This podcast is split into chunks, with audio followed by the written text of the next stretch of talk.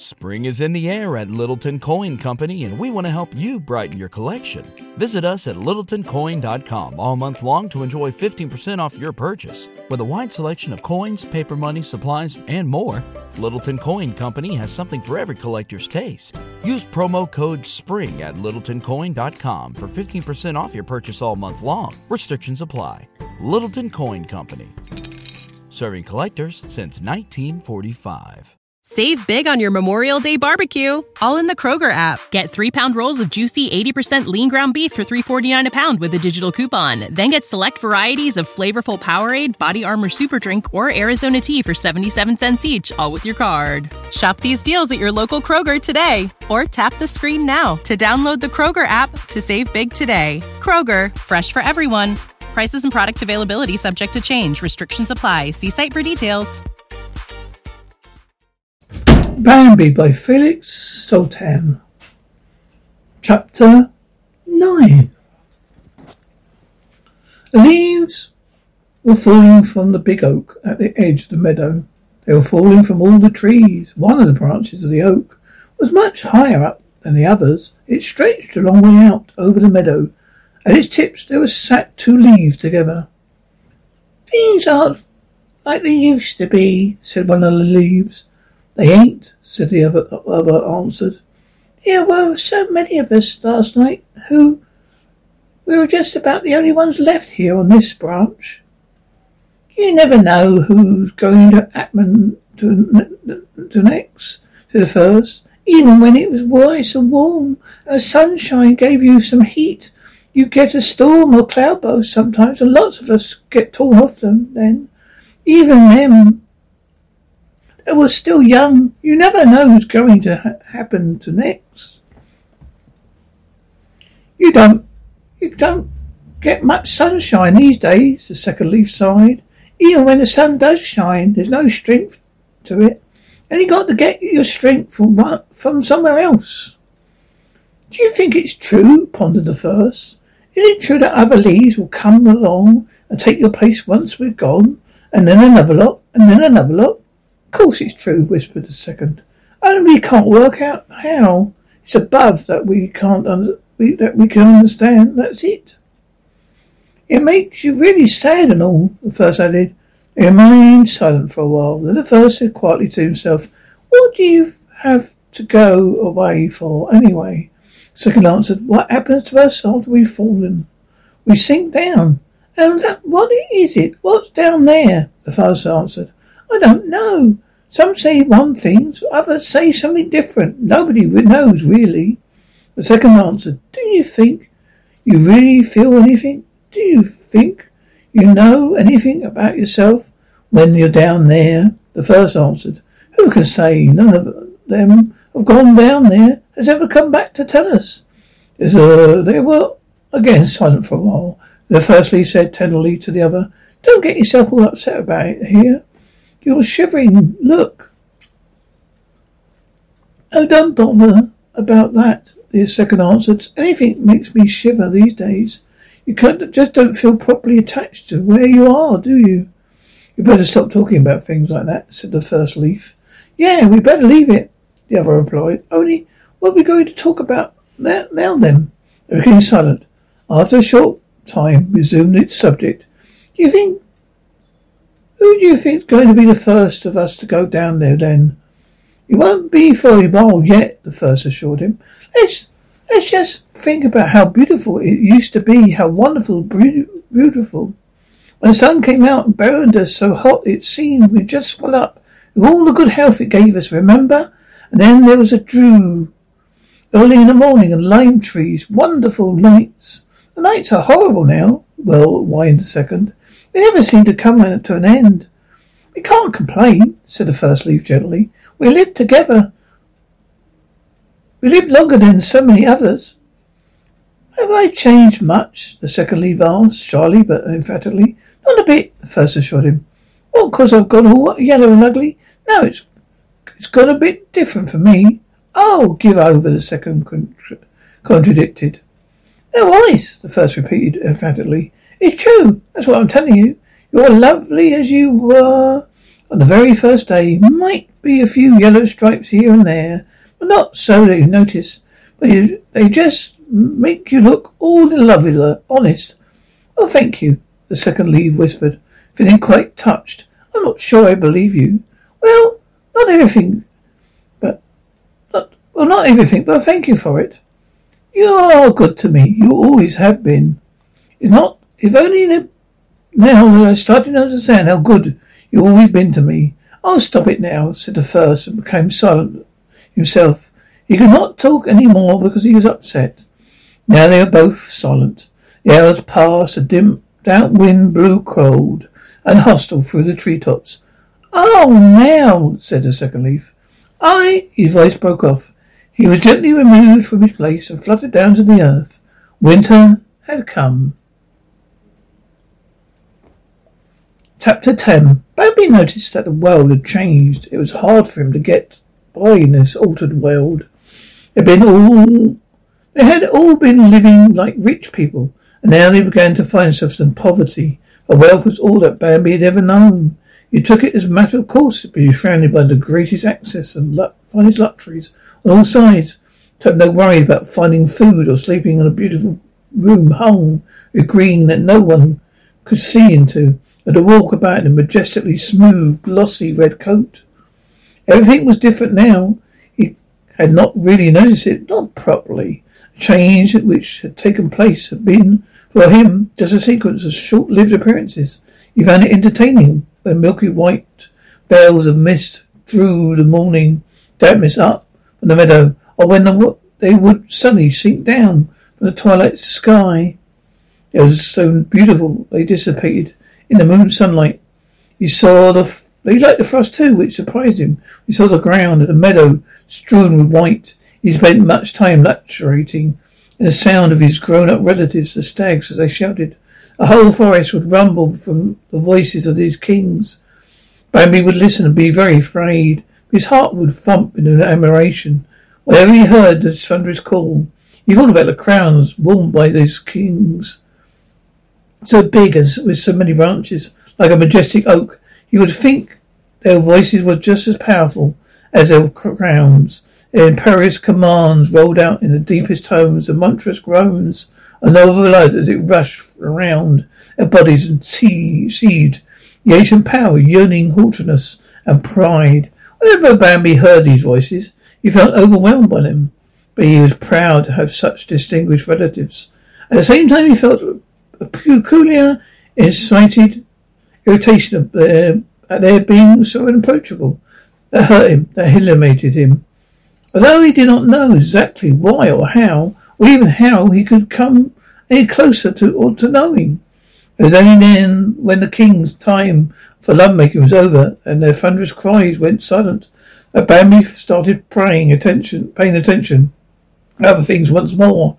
When he walked through the woods by night or lay in his room by day, he heard the whisperings of leaves as they fell down from the trees, the rustling sounds as they trickled down from the air from every tree top, every twig were incessant. A gentle, slippery light of the moon ran continuously down to the earth. It was wonderful to wake up to it. It was delicious to go to sleep with this mysterious, sad whispering. The leaves at that time lay deep loose on the ground. When you walked through them, they crackled loudly. They rustled quietly. It was fun to have to push them aside with each step because their layers were so deep. It made a shh noise that was very fine, very light and silvery. This was also very useful, as during these times we no need to make great effort with listening and smelling. Everything could be heard from a long way off. The leaves rustled with the slightest movement. It cried out, Shh! Who could possibly sneak up on you? No one.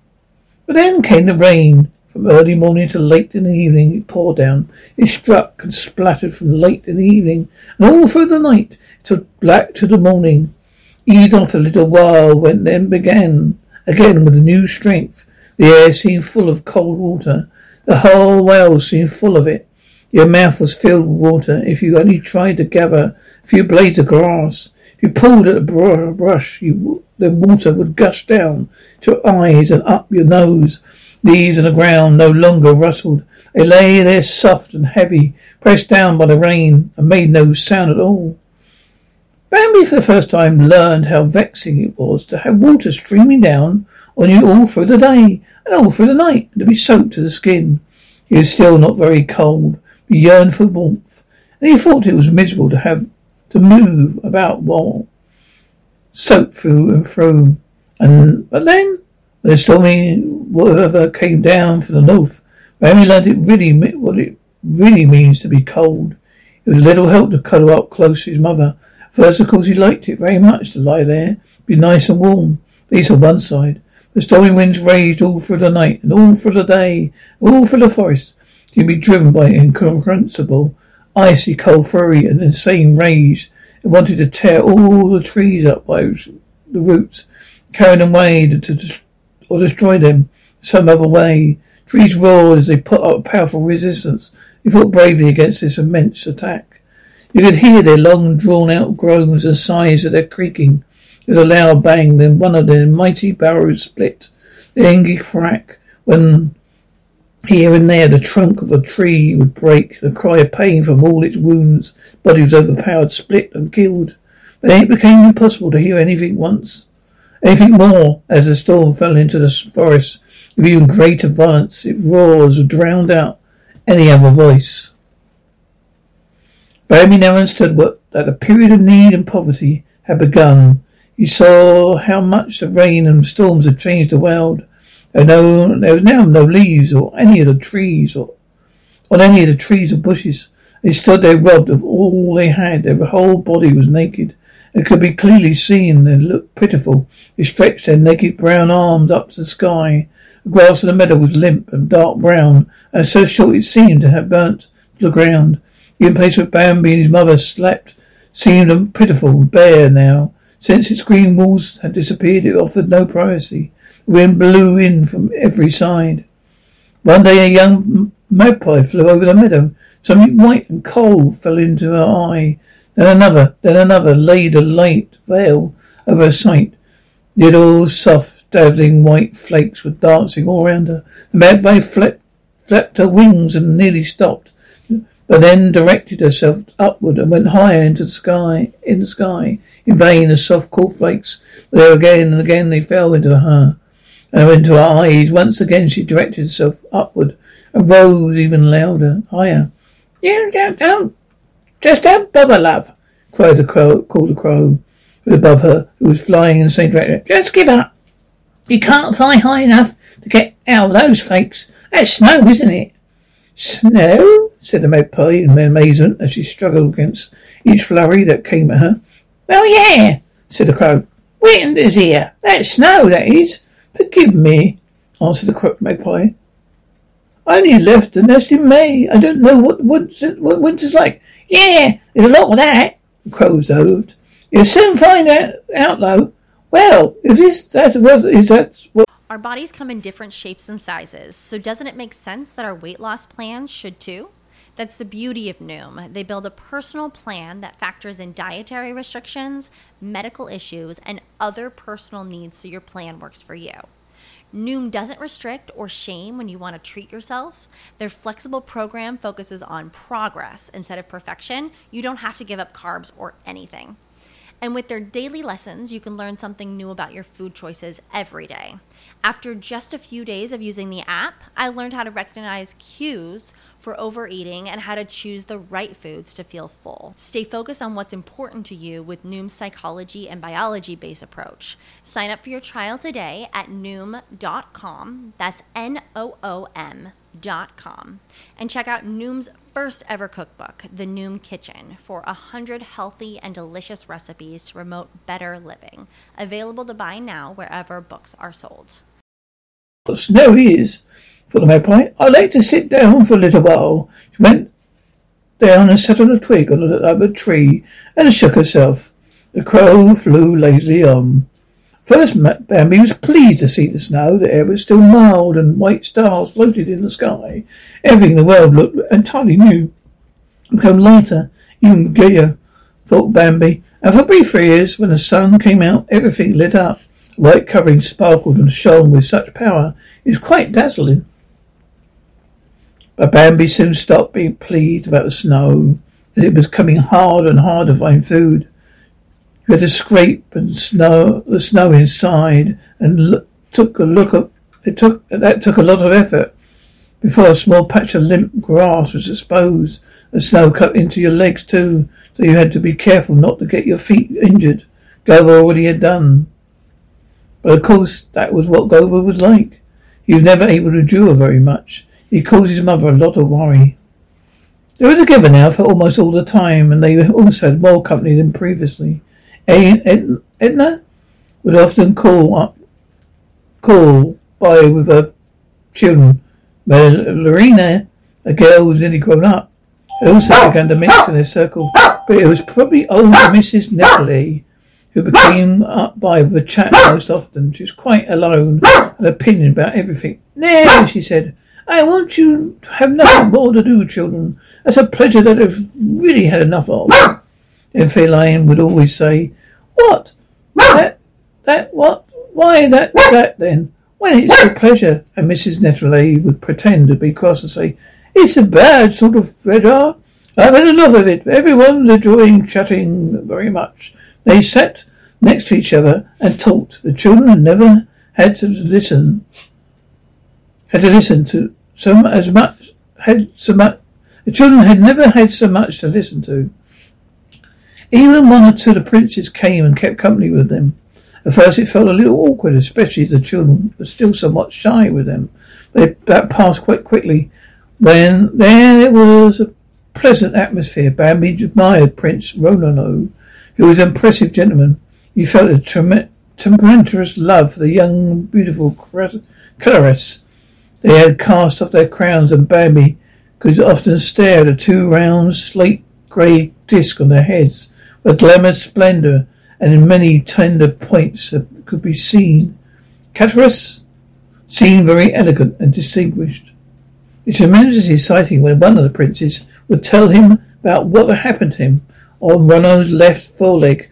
There was a big bump, which is now over, outgrown with fur. He'd ask, often ask, have you ever noticed how I limp on this leg? Everyone was prompt to assure him that no one had ever noticed any limp at all. That was what Ronno wanted to hear. It really was true to say it was barely noticeable.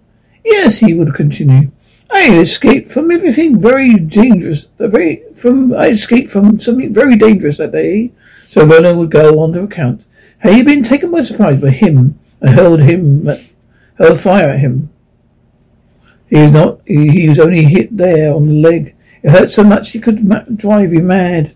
But it was only here on his leg that he had been hit. Hit nearly, nearly enough to drive him crazy. No wonder. A bone had been shattered. But Ronald did not panic. You know, he got up and went on just three legs. He kept going despite the pain. He was well aware that he was being chased. He ran and ran until night fell. He himself allowed himself some rest. The following morning he moved on again until he felt he was in safety. Then he groomed himself, hidden and alone, and waited for the wound to close up. Eventually he came out of his place of safety. He was a hero. He had a limp that was barely noticeable. Now when they was all together in one place, so often for so long, when so many stories were told, Bambi heard more about him than he ever had before. He told about how horrible he was to look at. Bambi could bear looking into his pale face.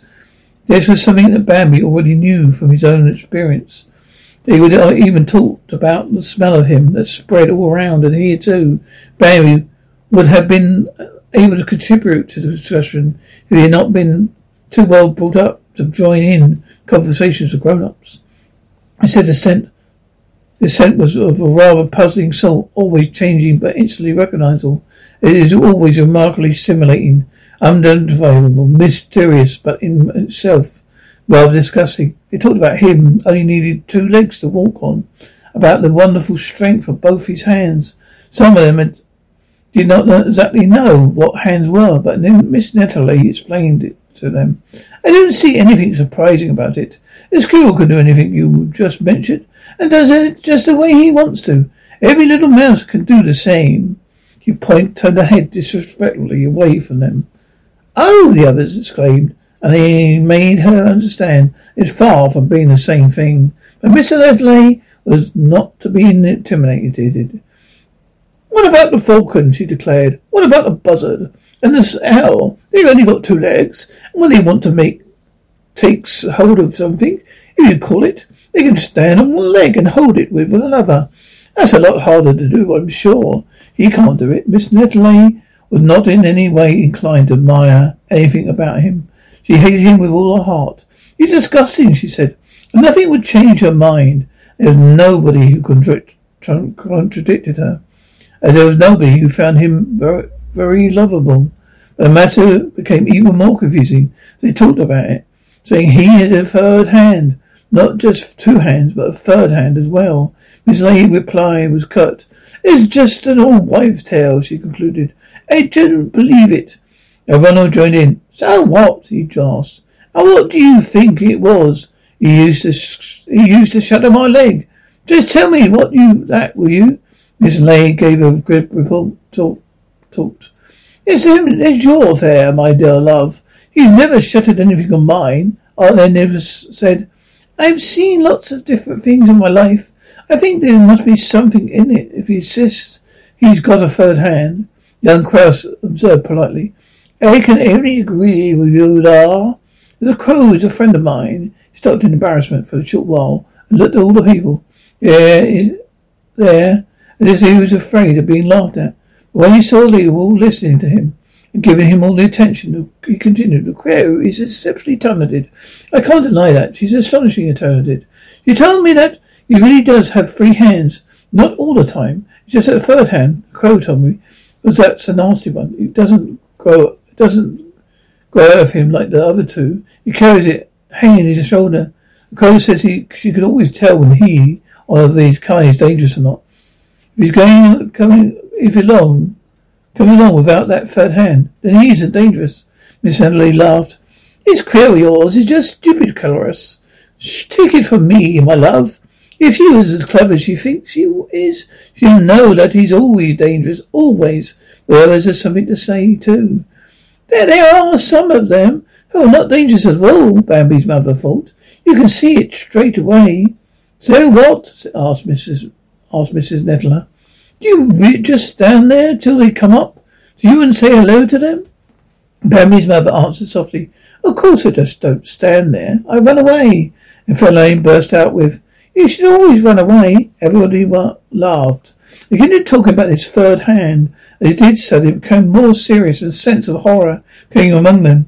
Whatever it was, a, a third hand or something different, it was something terrible, something they could not understand. Most knew about it from when what they had been told by the others, but some of them then had seen it with their own eyes. He would stand there a long way off without moving, you no way of explaining what he or the, how he how it happened, but there would suddenly be a bang like thunder. Fire sprayed out, and even at a distance from him, he you would collapse with your breast torn open, and he would die. Or they all lowered their heads, or she told them this is as if they were pressed down by some dark force, had some inexplicable power over them. They listened eagerly to the many different accounts of seeing him, Every story was full of horror, full of blood and suffering. It took all this, this in and still wanted to hear more was, was being said, stories that must have been made up, all the fairy tales and legends that they heard from their grandfathers and great grandfathers. They listened, they unconsciously learned, while still afraid, but how to make peace with this dark world, or at least to run away from it. What does that mean?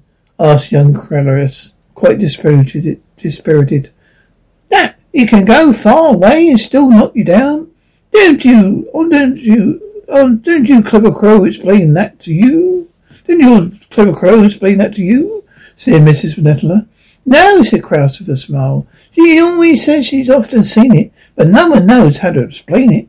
Well, he can knock off down the crows down with a tree. He feels like it, as over home. He knocks at pleasance Away from the sky, Aunt Linda added. Um, Bambi's mother said, He throws his hand out there. That's what my granddaughter t- mother told me. Does he really? Mr. Nettler asked. And what is it that makes that horrible, tremendous, thunderous noise then? When his hand tears itself away from his body, Bambi Mother explained, there's a flash of fire that makes a bang like thunder. No inside, that's all. He, he is just fire. Excuse me, said Ronno. This is truth in saying. He's nothing but fire on the side. It's wrong to say it's his hand. He uses a strike from form of a hand could cause injuries like that. You can see it for yourself. It's much more likely to be a tooth the carrot throws at us. Think about it. It'll explain a lot. So you die because he bites you. Young Cuthbert breathed a sigh. sigh. Will he never stop chasing us down? The marina, marina spoke. The girl, now nearly adult.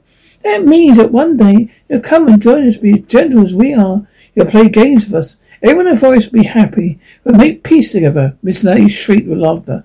Is it possible if he just stays where he is and leaves us alone? You shouldn't say things like that, Aunt Edna admonished her. And why not then? retorted Miss Netherley as she became more heated. There's nothing real, there's nothing.